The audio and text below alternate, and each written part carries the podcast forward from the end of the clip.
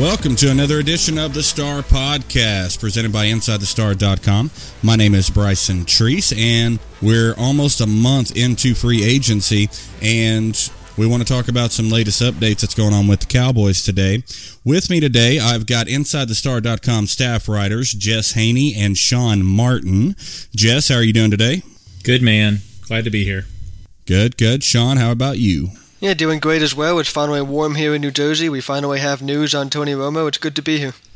Yes, yes, we do. And that's the first thing we're going to get to today. And we're going to jump right to it. The Tony Romo saga has ended, and I personally welcome it. But he wasn't even retired for a full day, and the could he make a comeback talk has already started.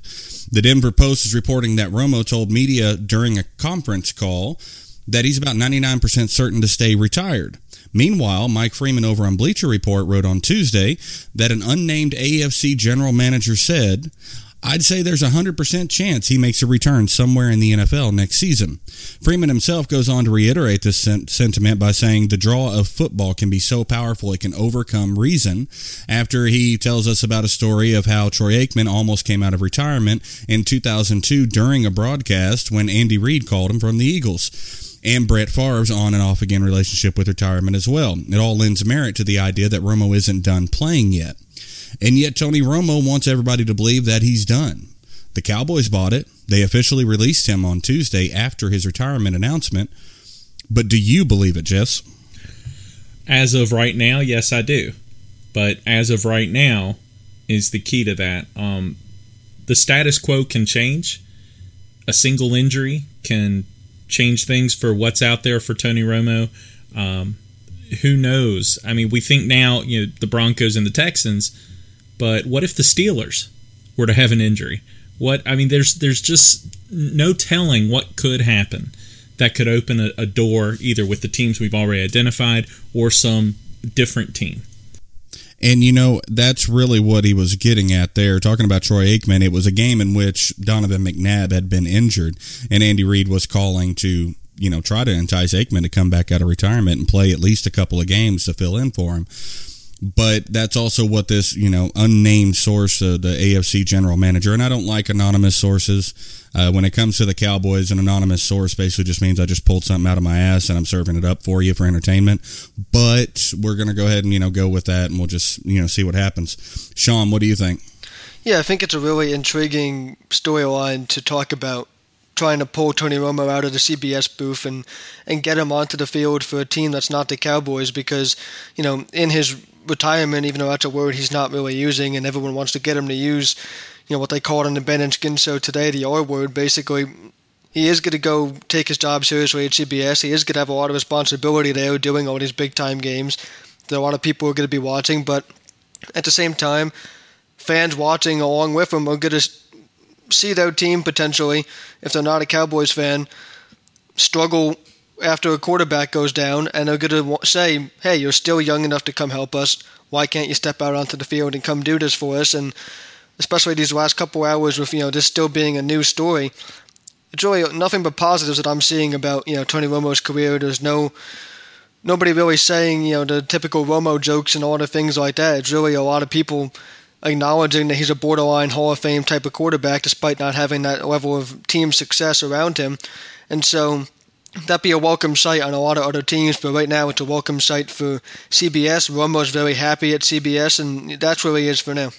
Yeah, that's where he is for now. And you know, I mean, I hate to to throw in that for now qualifier because it really makes it a non-answer, but that's where we are for now. Tony Romo finishes with a 97.1 quarterback rating, which is good enough for fourth all time and third among QBs who have more than 3,000 attempts. With his career supposedly done and his cleats hung up how would you grade Tony Romo's career? Bad, pretty good, good, very good, or great? Sean?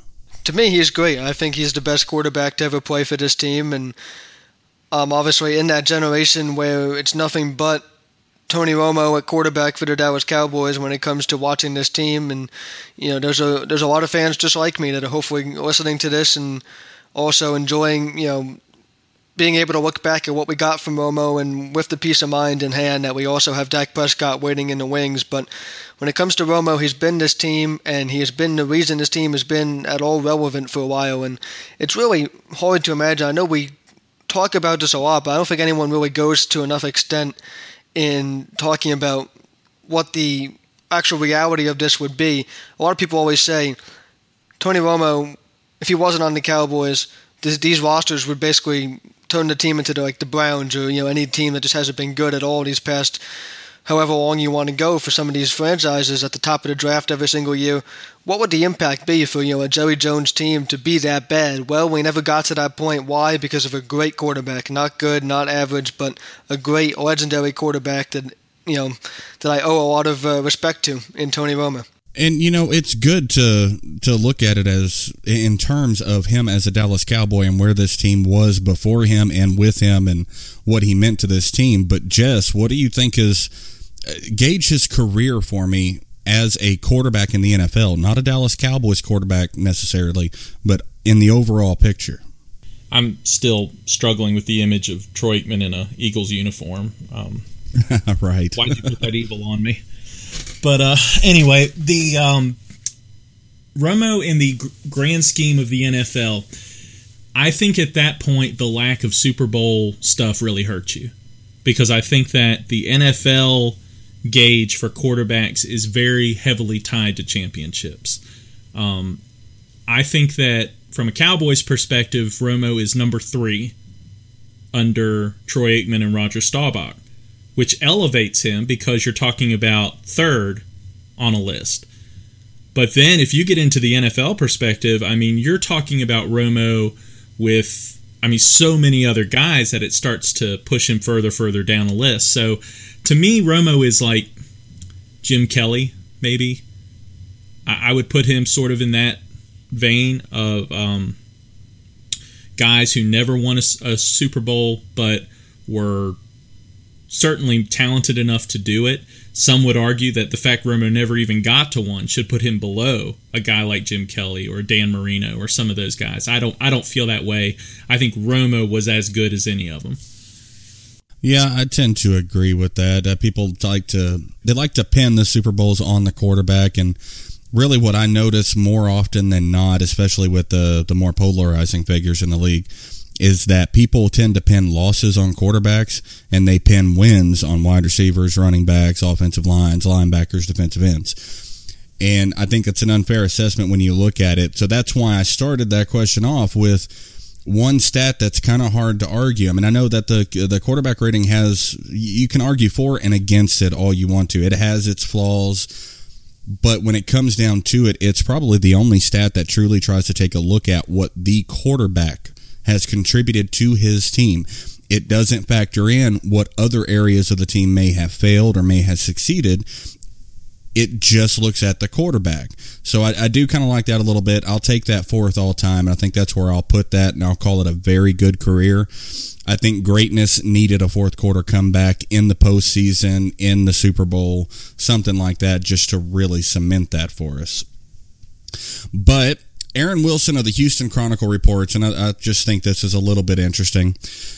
Obviously, Houston was at the top of the list of teams I looked at, Romo said during a conference call with the media on Tuesday. It really had nothing to do with the Texans, it had everything to do with CBS. I didn't come to this conclusion lightly.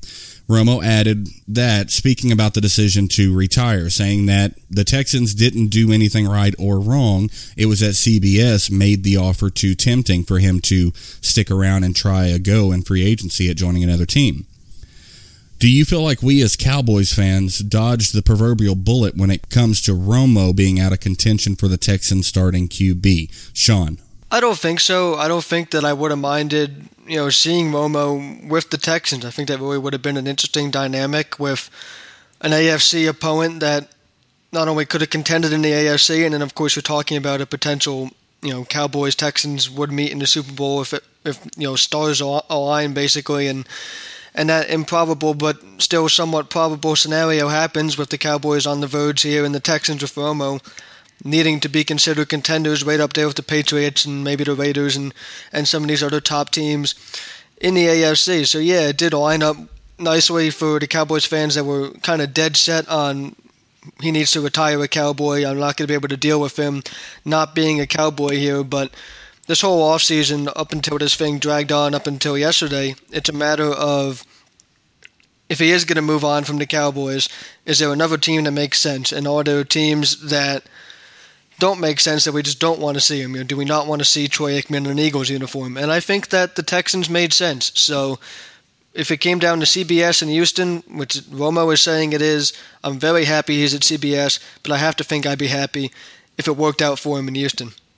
Uh, I, I, agree with Sean pretty much. Um, you know, the, there are only two times we might have seen Romo this year. One was a potential Cowboys Texans Super Bowl, as he said.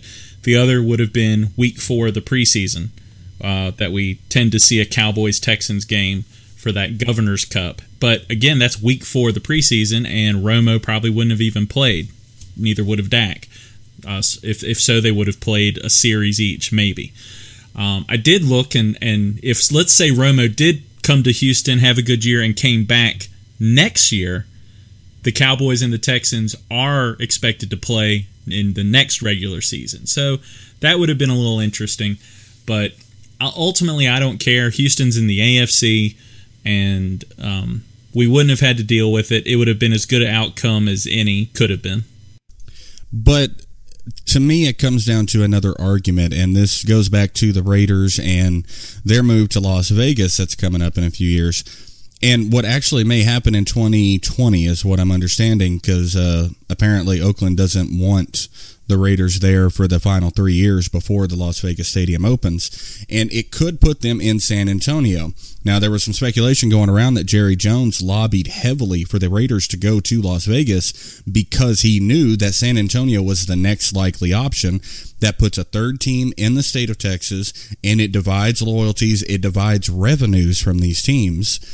So I'm looking at it more from that standpoint of whether or not Romo going to the Texans, whether they're AFC or not, whether we play them multiple times a year or not, does it split the state? That's that's what I'm looking at. Do you think there's any kind of loss on that?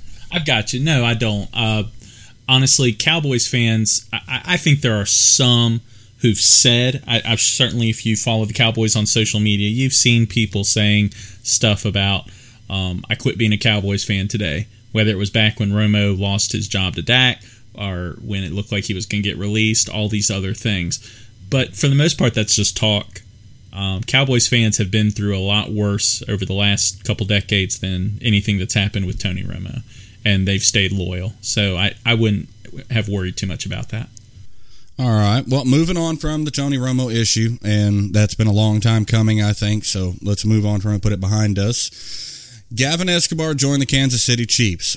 And I don't want to go into any great detail on this. We've talked about Escobar a lot, but he's gone. And with him is another tight end and another second round draft pick from the Cowboys.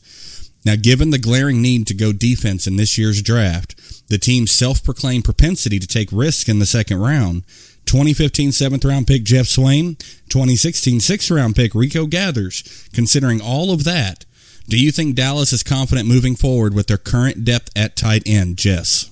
Yes, I do. Uh, and the key guy to that is the one you didn't mention, which is James Hanna, who they re-signed last year uh, to almost three million a year to come back as a backup. That's a lot of money for a backup tight end. So they clearly like James Hanna. And if he can stay healthy, I think they believe in him strongly as tight end number two. Geoff Swaim looked good as tight end number two, playing in Hanna's absence last year. So that would make him an exceptional tight end number three. And then if Rico Gathers did improve at all in pra- in his year on the practice squad, as was reported that he did, that should make him a perfectly acceptable number four. And Sean? I don't think they are because, you know, I look at this team on offense having to move forward with Dak Prescott as their quarterback. And I look at, you know, the fact that they're going to stay strong on that side of the ball because of the offensive line and the running game with Ezekiel Elliott. And we understand all that, and we know these guys on the outside and Bryant Williams, all that. You know, tight end becomes that missing long term spot where you can really turn Dak Prescott into something even better than he already was. And obviously, you know, that's a perk up Cowboys fans' ears a little bit because Prescott was amazing as his fourth round rookie with the guys he had. Not only can we get him more guys at positions that you know are already pretty strong, wide receiver and running back, like I mentioned, but go get a guy at tight end that fits this new style offense, carves up the middle of the field, which is an area that you know we weren't able to throw the ball as much, even with Jason Witten. So do I think they're okay with this depth? Sure, because again, the strength of this team is running, and Jess really outlined how these tight ends help the run game. If you get Hanna on the field, and if you get Jeff Swaim on the field, who can also be a receiver, and he's a versatile guy that can hopefully show more and more development. But as far as being completely happy with their options at tight end, I think they need a long term guy for Dak Prescott, and I think that's to be a pretty high priority looking ahead to this draft and some other options that they can go about to get that guy.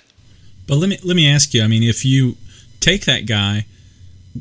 I mean, what's he? Re- how much time is he really going to get? That's always been the issue with these guys we've taken from Marty B to Escobar, and because Jason Witten signed his extension, he's still here. So, is it really worth it to get that guy now? Yeah, I'm looking at you can get tight ends in this draft that can go out in the slot and play detached, and if you want to go four wide receivers, if you know obviously because Cole Beasley has the slot position on a pretty good lockdown in this offense as far as he's even an option ahead of Terrance Williams, which is why some fans wanted us to move on from Williams. But you have Beasley, Williams, Witten, Bryant. Those are your guys. You're right, Jess. And so that's why you might have to look right now to replace any of them. But Witten can retire at any point, and he'll go into the Hall of Fame when he does. And for now, it is a concern in terms of can you get that guy now, though, to stash behind him. I think this is the sweet spot, though, in terms of now you definitely start looking. You don't have to pin yourself to saying this is the draft where we need to come away with our next, you know, Pro Bowl Hall of Fame tight end and a, even a more dynamic player than Witten. But within these next two years, you know, something like that, you got to start thinking about getting a guy to play with Witten and then be the guy when Witten moves on. Well, and it's not just about when Witten moves on. I mean, look at what happened last year with the tight end position. Who was our number two tight end on the depth chart at the end of the season? Jeff Swaim. He was our number two at the end. Oh well, I was thinking he was hurt, so it was Escobar at the end of the year. Well, he no, he would have been. That's right. That's right. Not at the end of the season, but throughout the bulk of the season, he got more carries than, or he got more attempts than than Escobar did. And Hanna was injured. Escobar didn't really do a whole lot. The point is, we've got injuries that are hitting that tight end spot, and they deplete the depth. So it's not just about waiting for Jason Witten to retire, which on a four year deal, who knows if that'll actually happen. I think I'm thinking now he'll definitely play the next this year and 2018, but we'll see how that goes. Uh, one thing that could help him since he's a aging veteran, and this is going to be an issue that uh, is a little bit controversial for some. So if you'd rather not hear us talk about marijuana, thanks for listening, and be sure to check back later for new episodes. But we're going to get off into something a little bit political now. I think it's high time we talk about it, honestly, and that is pun intended. The issue of weed in the NFL goes back further than really matters right now, but suffice it to say that it offers a form of relaxation that players find appealing. There's a lot of bumps and bruises that players take, even in a practice. They, they're constantly getting hit, getting struck, and having pains. And marijuana does help with that. And I just I can't see how we're getting so caught up on it. But then again, the entire country's been wrapped in this issue for years now. Randy Gregory's been suspended for more than a year in total for getting high. He's been missed on this Cowboys defense, so much so that the little we did see him in 2016, he was a tad out of shape and still brought some pressure, more so than the guys around him. Do you personally believe that it's time for the NFL to halt its persecution of marijuana use among its players?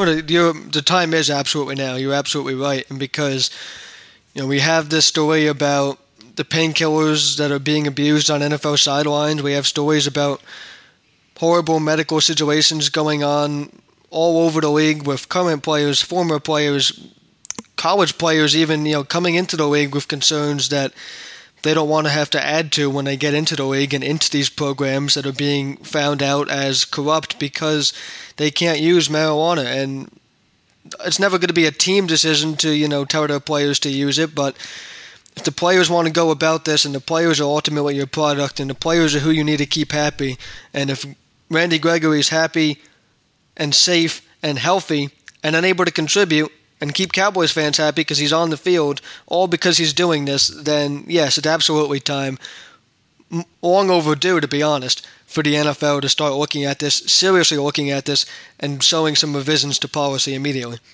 All right, now Jess, for you, you wrote this past weekend that Jerry Jones spoke at the NFL's owners meeting about the NFL ending its testing for and bans of marijuana use. In that article, you stated, and I'm going to paraphrase just a little bit, with over a quarter of its teams in states where marijuana is illegal, the NFL is in a delicate position. Not testing for marijuana could be viewed as a circumvention of state laws and bring them into conflict with certain groups and government bodies. I don't think that's a fair statement personally. I mean, the NFL is not and has never been an organization of law and order. It's a sports league, an entertainment industry. Isn't it the duty of courts and law enforcement to prevent illicit drug use? So why put the onus on the NFL? That's what I want to know, Jess. The NFL put the onus on itself when it started doing things like suspending Greg Hardy for domestic violence even after a court, you know, dropped the charges that the NFL, I'm only speaking for the role that the NFL, that Roger Goodell seems to want to play in society, and that their actions up to this point have indicated. So, so that's really what I was speaking to. Um, that the NFL has already superseded what you just said, and what I personally I would agree with you should be its role um, in terms of what how it handles players and their personal conduct issues. Sean, what would you uh, think of their role that they're choosing to be in? I it's a tough situation, but I think that the role that they're in, you have to remember that again, you're saying that they are an entertainment league, and I question, you know, how much they remember that about themselves because Jess is right with his quote in a certain aspect in terms of they do want to enforce certain things and in order to get out in front of these issues that could come back and hurt them. That's really what this is all about things that you know could become issues for them getting out ahead of them so that they don't become the big issues that we've seen. Obviously it goes without saying that the NFL has had problems that have you know that they could have prevented probably beforehand. Every problem you hope like a big organization like this every problem you hope you can get out in front of some of them you're not going to be able to. When it comes to marijuana it's a problem that this country is as a, as a whole is dealing with for so long. So that's going to be difficult for them and it's not those place to do it as well. So I can really see you know both sides of trying to get to where the NFL can have a happy medium between its players and the fans, and I think that comes with being more lenient with this, though, obviously, because it's the players that are your product, and you need to give them what they want. And if I if I can expound real quick on what I said, um, something I've felt for a long time is that there is a Wheaties box mentality. That's what I've called it for years. The Wheaties box mentality about athletes, and that they they should be these role models. Well, I don't know about that. Yeah, I don't either. Well, that, that's how I feel, and I think that it has changed to a point. Um, you think about like Charles Barkley's big "I'm not a role model" proclamation, and I think there are certain times that the more of the anti establishment hero has emerged more in sports than they would have used to, like an Allen Iverson or a Michael Vick. But ultimately, I, I feel like there is still that mentality among NFL owners, uh, the league, its business partners, and that is where they might start to have some concerns about the, still the perception of their players. Well, and when I say that I don't agree with that, I agree totally with what you're saying. I don't agree that these players should be role models for children. I mean, they're good at playing ball. They go up and make a lot of money and try to do the fewest stupid things possible when they have so much freedom and so little oversight. And somehow we want to hold them up to a higher standard than we would hold a dad raising three kids on his own, working full time and still getting them to school and into bed every night yeah, don't get me wrong. I'm not saying that's how it should be. I'm saying that's how I believe right. the NFL believes it should be. Right, right. And I, I don't like that perception. I understand that they're that they're coming at it from a marketing perspective and that they want every kid to want whatever player's latest product, whether it's a jersey or a t-shirt or a hat or a wristband, you know, now that we're in the 2000s. I mean, I understand where they're coming from with that, but I wholeheartedly disagree with the with just the fundamentals of that view. It shouldn't be that way because often These players are not role models. What it comes down to is that there, has to be certain elements of what makes them a role model. And the NFL wants to say, oh, as you were just getting to, Bryson, they're a role model because look what they do on the field, and look what you can buy to, you know, look like you're on the field. Oh, here's their jersey, and you get to wear your role model's jersey and hat and all that. Great. But you're saying, you know, a father with three kids should be looked at as a role model. Tony Romo's a father, and it's okay to say, you know, Tony Romo's been a role model because he has been such a good player on and off the field and all that. And so those are the things that the league isn't talking about, though. Those conversations aren't happening when it comes to really breaking down and dissecting, like we're kind of doing here, the elements of what makes these players even be considered for role models, you know, in the first place. And it's because of right now what they do on the field, but you have to consider what they do off the field. And then you have to remember the fact that kids or adults following the NFL, we don't know a good amount of what these guys do off the field. And we find out things sometimes, and half the things that you find out that you quote unquote shouldn't find out about, it's because they're doing, you know, drugs or something like that. And a lot of the time, that drug is, you know, another thing we're talking about here, marijuana usage in the NFL. And then all of a sudden, boom, that gets frowned upon because, first of all, we shouldn't have known about it anyway, and then second of all, they were a role model and they were doing something they shouldn't have, but they'll get a counter back saying that they should have been doing it, and it becomes a problem for the NFL in that aspect as well. You know, and when you look at it, the NFL, they do try. I'll give them this. They put some effort into trying to recognize things about players off the field, you know, such as the Walter Payton Man of the Year award. That has nothing to do with how they play. That has everything to do with different charities and causes that they not only sometimes create, you know, such as the case, you know, like a, you know, Jason Witten Foundation or something like that. It comes down to spending time with people who you know may be less fortunate whether that be at a homeless shelter or it be at a at a hospital in a cancer ward or something like that they do try to focus on a lot of that but to me it comes down to a bigger issue and the NFL's been the subject of many debates about social policy in recent years. I mean, from Ray Rice and uh, you know, a couple of Cowboys players I don't want to bring up right now, to Josh Gordon. It's largely believed that the league has been unable to keep up with the ever changing tide of social issues. Why do you think that is? I mean, is it all about Roger Goodell, Jess? I think so to a point because personally, I think you know Roger Goodell's an idiot. I've probably said that here, on here, here before, but also the problem is that you are dealing with a national company, the NFL organization, and you've got teams spread out over multiple states where there are very different feelings about certain issues. Now, with domestic violence, there's no real deviation from that from one state to another. But let's get back to marijuana. Let's just throw out a scenario here. Um, on the same day, Ronald Leary is smoking pot in Colorado as Zack Martin gets arrested for pot in Texas. So how should the NFL like view that? Because one guy is doing what's perfectly legal in the state that he lives and works in, and the other guy isn't. So should that somehow now become a basis for a suspension? That well, it depends on what state you're in. You know, how do you do that? It depends on more than that because the NFL is not only taking it upon themselves to base that on any kind of law. I mean, that may be somewhere in the foundation of that mentality, but what they're doing is they're somehow classifying it without actually classifying it. they're classifying marijuana as a performance enhancing drug of some sort. That's how they that's the only way that they could justify it because they aren't about law and order.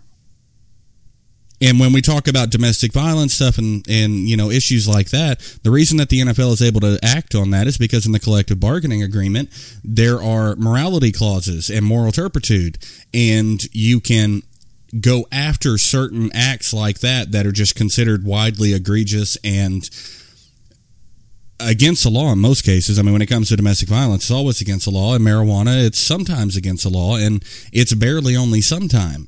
You know, as we said it before, it's only just a little bit more than a quarter of the league's teams that are in states that have not come out with a favorable decision on marijuana.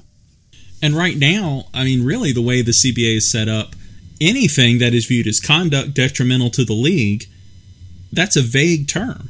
So whatever Roger Goodell wants to decide somehow tarnishes the image of the NFL, he can persecute at that point. So it, it's mm-hmm. really anything that that where a player might step somewhere out of the social norms.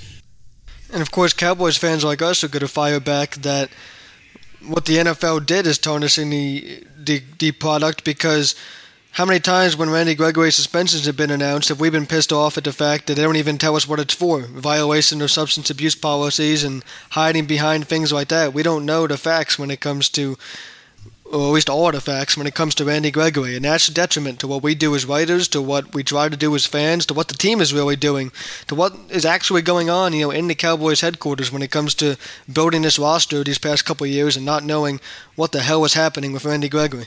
Some of exactly. that can, some of that can be an issue of medical privacy though, too. No, no, no. It's not necessarily an issue of medical privacy when you're calling it marijuana because my medical records aren't private. If I show up to work one day and they hand me a cup and I fail or pass, my medical records aren't private in that case because it's not a medical record. It's not it, there there isn't a doctor patient relationship established with that in most cases. And I, I don't know about you guys up in other parts of the country, but here in Texas, in the Dallas area, we use places like Concentra and Care Now. It's very rare that an employer actually handles the drug tests themselves. They outsource it to one of these companies, which again, if you read over their terms when you walk into their office and sign all their paperwork, it says there is no doctor patient confidentiality established by doing this. You know, so to me, it comes down to transparency, and I completely agree with Sean on that. That when they came out with the Randy Randy Gregory deal last uh, preseason or offseason, you know, saying that he was going to be suspended again, it was just a violation of substance abuse policies. We don't know if it was a failed drug test. We don't know if he skipped out later on um, on rehab. We don't know any of those just those basic details what the actual infraction was. Somebody catch him with weed? Did he fail a piss test? What is it? And i think transparency is one of those issues that is becoming more recognized in the country now with all the political stuff going on. People want to know what's going on. You've got major corporations that are involved everywhere. Places like uber who are up and coming who publish uh, quarterly financial reports for the public on their blog so that you can see everything that they're doing because transparency builds trust. And I think right now the NFL is lacking a lot of trust. Yeah, I would agree with that assessment. Um, I think, unfortunately, the league is now caught in between multiple um, issues, some of which directly conflict with each other. The rising uh, medical acceptance of marijuana versus the um, concerns about concussions if the NFL keeps, I mean, it's almost like it can't win for losing in that situation. You think that would be a win-win. We can promote, we can we can lighten our stance on marijuana and actually say, hey, look, we're taking concussions more seriously because we think this might help. But it, it's like it's like the that Goodell and the league cannot get out of its own way on some of this stuff. Yeah, that does seem to be the case. And with the current collective bargaining agreement in place through the 2020 season, making adjustments to the league's policies on marijuana is pretty limited. They can't do a whole lot, but there are mechanisms in place for amendments to the CBA prior to its ex, uh, expiration. But I think the general feeling among fans is that the NFL, and specifically that Roger Goodell, is more than willing to stand by and let the NFLPA's agreement with the league take the heat. Roger Goodell absolutely does not need to have his league, to have the NFL go be out in front of trying to lead a social change in this country or anything like that when it comes to marijuana. Would it be great to see? Based on all the points I made tonight, I think it's pretty clear to say, yeah, I'd love to see that. I've even written some papers, you know, here at university and and different things and Twitter and all that, talking about how good that would be. But he has no reason to do it. We can't hold our breaths expecting it to happen. And you also, and this is even more frustrating by a lot, you can't blame him for not wanting that to be what happens because at the end of the day, the NFL's revenue is not going to take a hit. At the end of the day, we can yell and scream all we want about Randy Gregory, but we're still going to watch the Cowboys, and that's going to give the, you know revenue to the league, and every other fan is going to watch their team, and that's what's so amazing is because no one's giving up on their teams, and and us hurting the NFL. And I highly doubt that marijuana is the issue that's going to cause people to stop watching their team because it's already such a controversial thing in this country. You already have so many people that are against it being even used anywhere almost. So it's not going to be something that Roger Goodell really needs to address address for the time being. But it comes down to me to the fact that the NFL, and I say it's a fact. To me, it's a fact. It comes down to the perception that the NFL simply doesn't have any values. And I'm talking moral values, family values, things like that. Because if you go back to the Ray Rice incident, how was that handled? How long did it take from when that actually happened until the public got outraged that nothing happened from the NFL before the NFL said, "Oh, okay, I guess we do need to do something on because this." of the video.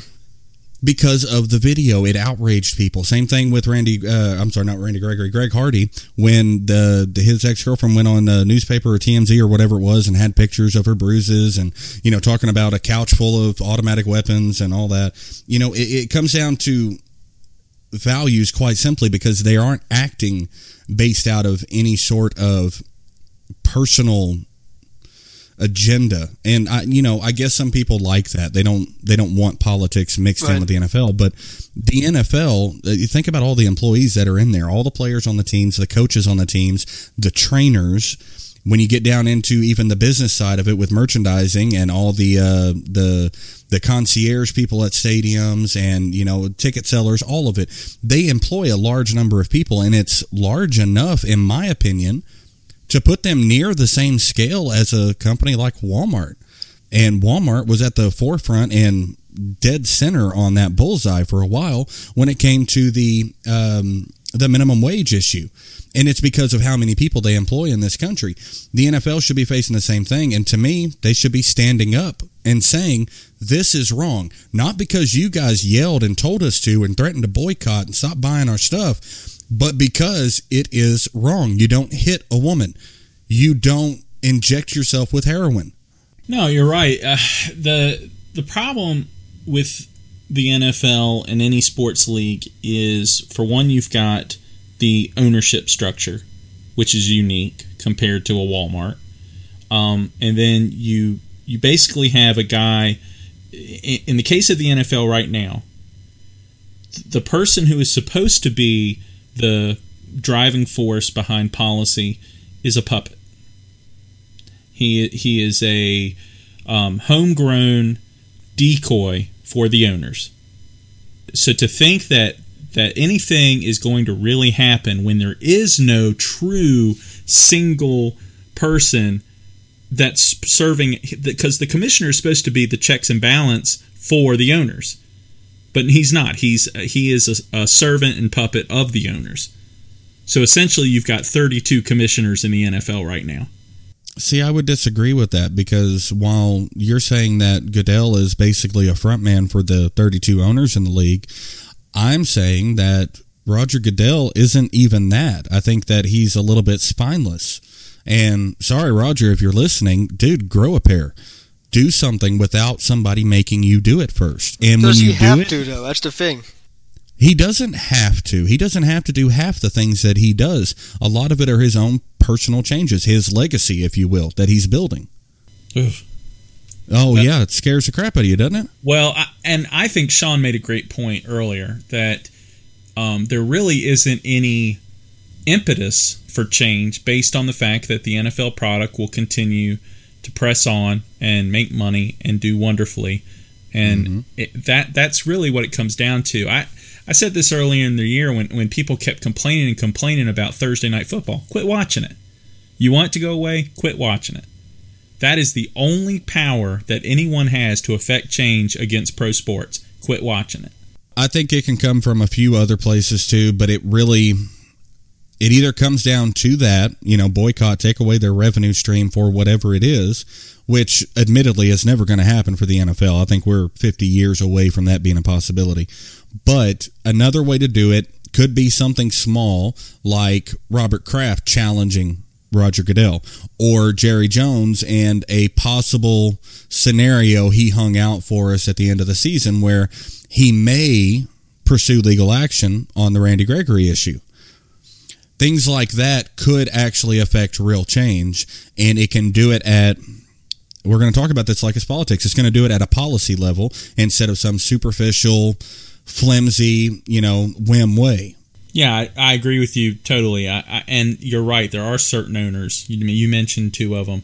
Uh, the Giants owner, um, name escaping me, Mara. Uh, there, you know, the, the the Rooneys. There's a there's several others, but I mean, you there's a core group who could make things happen if they really wanted to, and um, that political capital that those guys have, uh, especially with um, Jerry, Robert Kraft, a few of those. Like we've seen Jerry using his capital in a big way here, like we talked about earlier with the Raiders. Mm-hmm. I mean, Jerry is essentially running the Raiders right now more than out. Not only that, he's running the the uh, Rams as well. Yeah, remember Jer- Jerry has a big stake in the Legends company, which handles a lot of the revenue stuff for those two teams. And I mean, he has a big say in how they spend their money and where they get it from. Yeah, so I mean, these guys do have the power to do some things, and I and I've always been a bit surprised that Jerry doesn't throw his weight around more on certain issues. Um, I feel like Jerry has had a trump card for a while now because he never sued the league for collusion back in that whole uncapped year Miles Austin contract fiasco mm-hmm. that we mm-hmm. had. I think it was 2010. Yeah. And you know, he could have totally sued the pants off the NFL and won, but instead he took the penalty that they assessed and dealt with it. Um, but so Jerry seems to know when to play his cards. He's he's as smart as they come in that area. Well, and it also could be factored into that when the CBA does come up for renewal, which will require renegotiations and adjusting everything in three years, that he has that little card in his back pocket, and you know he's going to be a big part of the negotiations for it, just like he was in 2010. So he can go into it there. And the reason I say that is because when he brought it up about marijuana in the owners' meetings this year, Roger Goodell immediately pointed out to him that that particular clause that they act on against marijuana use is in the collective bargaining agreement. It's not an NFL policy per se, it's in the collective bargaining agreement and has to be changed at that level. So he may be just stockpiling whatever it is, building all of this clout so that he can make a stronger push for it at a time when it may be a little bit more impactful than, say, it might be right now. But all of that remains to be seen. We've still got, you know, several years to go for that, and we've still got to deal with Randy Gregory's suspension. And the Cowboys are still going to have to get out there on the field and they're going to have to play. And I think that the draft is going to be a big part of that. So we are going to get into the draft on the next episode of the Star Podcast. But for now, I want to thank everybody for listening. And I definitely want to thank Jess Haynie for uh, participating. And remember, you can follow Jess on Twitter at Cowboys Addicts. That's on Twitter. You can also catch him on InsideTheStar.com pretty much daily, talking a lot about team management and some other social issues that are going on, like the marijuana issue this past weekend. And Sean Martin, again, you can find him on InsideTheStar.com pretty much daily. Uh, he definitely takes on more of a social media presence, so you'll find him on Twitter at Shore Sports NJ, like New Jersey, Shore Sports NJ. Again, thank you all for listening. Hope you enjoyed it, and we will see you next time here on the Star Podcast. For now, have a good one and go Cowboys.